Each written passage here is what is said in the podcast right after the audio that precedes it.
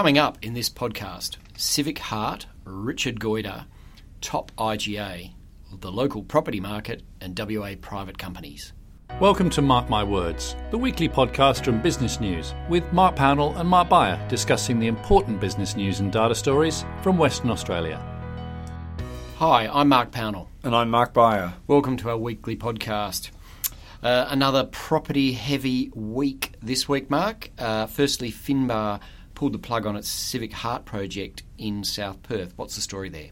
Yeah, look, long running planning issues in South Perth. A council that initially um, opened the doors to high rise apartment towers, followed by a change of heart, followed by multiple court disputes. Finbar had all the approvals in place for their Civic Heart project. You know, that's right in the in the heart of South Perth, prominent location, and they are saying, given all the uncertainty, they just can't go ahead. Now, this is at a point in time where about 140 people have contracted to buy apartments. So this is just not an issue for big property developers. This is an issue that's hitting all those people that have put down deposits for those apartments. I mean, in total, there was going to be about 300 apartments in this development. So it's a very sad state of affairs when a very experienced group like Finbar, which has all the approvals in place, uh, gets spooked, and, and no doubt a lot of uh, apartment buyers who are looking at off the plan opportunities will be particularly cautious um, in light of this experience. And in fact, Mark, um, you know, we see the emotional side of property development mainly from those who are opponents of it, you know, the activists and the NIMBYs who don't want these things and make a big deal of them. And also, we see it from, you know, the flip flopping of politicians and councils. But I actually, you know, heard about this project uh, withdrawal from someone who had put their deposit down, received the letter, and the emotion at the other end of the line when I was talking to this person was considerable. They had planned their life around this project, and everything is gone. So they're very disappointed. Uh, look, a big name in Australian business, Richard Goyder, has announced his, his departure date, his successor, and one of his next roles. Who? What's what do we got there, Mark? Yep, yep. Richard Goyder. So he will have served about twelve years as chief executive of Wesfarmers, uh, and I guess best known for transforming Wesfarmers into a retail um, giant, owner mm. of Coles and Bunnings and many other businesses. Australia's biggest private employer. Indeed. So he's stepping down in around November this year. Uh, Rob Scott, who's had doesn't have a high profile, but he's had a, a variety of roles in the group. Um, he was one of several internal candidates for the role and got the nod from the board. And this is quite extraordinary. In the 103 years history of Wesfarmers, every chief executive has come through internally. They've never mm. had to go outside. And equally amazing, they've only had eight chief executives in all of those years. Yeah, it's different, so isn't it? It's an amazing it track record. Breaks the mould. Absolutely. And and uh, as you'd expect, Rob spoke about the value they get from being a conglomerate, from being diversified, you know, everything from supermarkets to coal mines to chemical plants. So an unusually diversified group. Mm. At a time, you know, there have been many periods when conglomerates have been out of fashion, but Wesfarmers has just persisted. And they often say having a head office in Perth, away from the major financial centres on the east coast, is actually a virtue.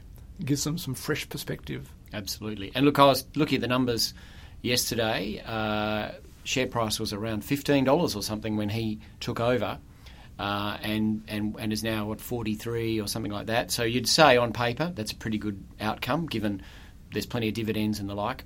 Um, but of course, there's still some, you know, kind of lingering doubt around that Coles transaction. It's done very well, uh, but it was bought at a peak of the market, and you've always got to wonder whether they would have, you know, done better without it.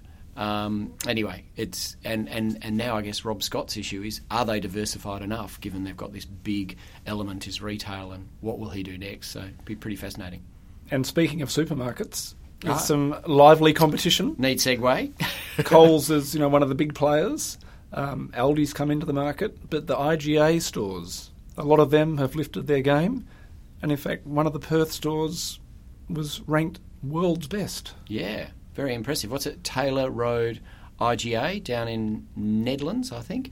Uh, they one of a, a, small group of three IGAs owned by the same group. Uh, very impressive. And the award they won, it's you know, there's something like 1,400 stores in Australia. Is that right?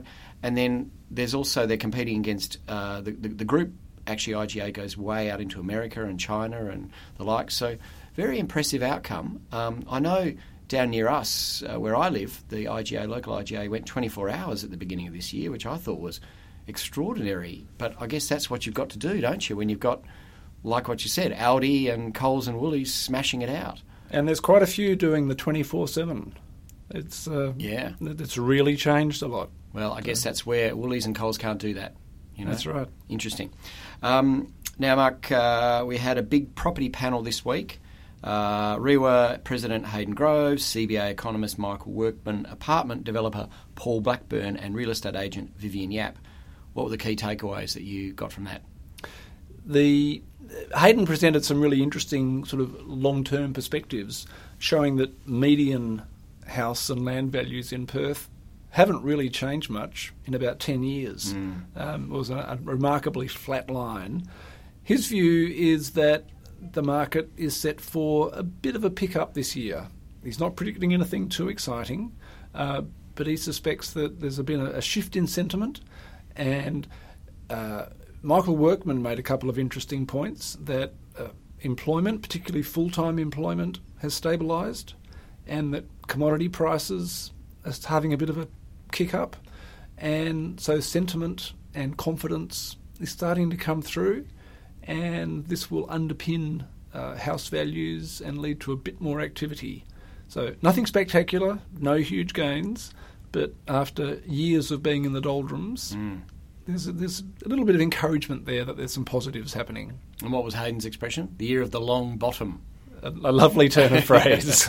well, you know, I guess what he's trying to say there is that if sentiment is turning, and this is the bottom, even if it takes a while to to to, to flick upwards, it's still a good time to buy, you know, and that's what, if people decide that and that you see some turnover, confidence comes back into the market, and then everyone feels, okay, I've got to get in there because otherwise I start to miss out. Property and, and any other investment is like that, isn't it? And some of the feedback was that there are lots of people out there looking. Yeah. They just need a bit of confidence. Yeah. To sign on That's right. What was that uh, talking about? They they they want to hear if anyone else makes an offer. That's Right. they don't want to be the first. Um, now, Mark, you've been working on our private business feature. What gems do you have uh, for us uh, from this rather opaque side of business? Okay, so we've had a, a, list of Western Australia's biggest private companies ranked by revenue, something we've been doing for a good 15 odd years. And BGC has always sat at the top of that list. So the, the big sort of building, construction, home building sort of uh, giant of the market. And my, my prediction is that uh, Gina Rinehart's company, Hancock Prospecting, will knock them off next year. So I've really pulled together a bit of a profile because it's quite extraordinary just how much money Hancock Prospecting has been investing and the number of acquisitions they've made. Um, in the past three years, uh, they've bought in their own right nine big pastoral stations. Uh, last year, they teamed up with a Chinese partner to buy S. Kidman and Co. So a, a very large national operation. Um, they've got the Roy Hill iron ore mine plus other mines that Rio operates. They've got an interest in. They've invested in a big fertiliser project in the UK. They've got dairy projects. So you know, it's a very large, very interesting and diverse group, and just getting bigger and bigger. Mm.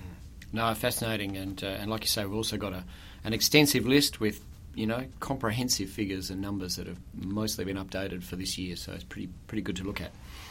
Um, well, thank you, Mark. Uh, just a reminder. Well, first of all, seeing as we mentioned Richard Goyder, we do have him coming up later in the year. That's in July, so I won't push that too hard at the moment. But uh, keep your eye out for ticket sales sometime in the future. That's at a breakfast, Success and Leadership breakfast. Correct.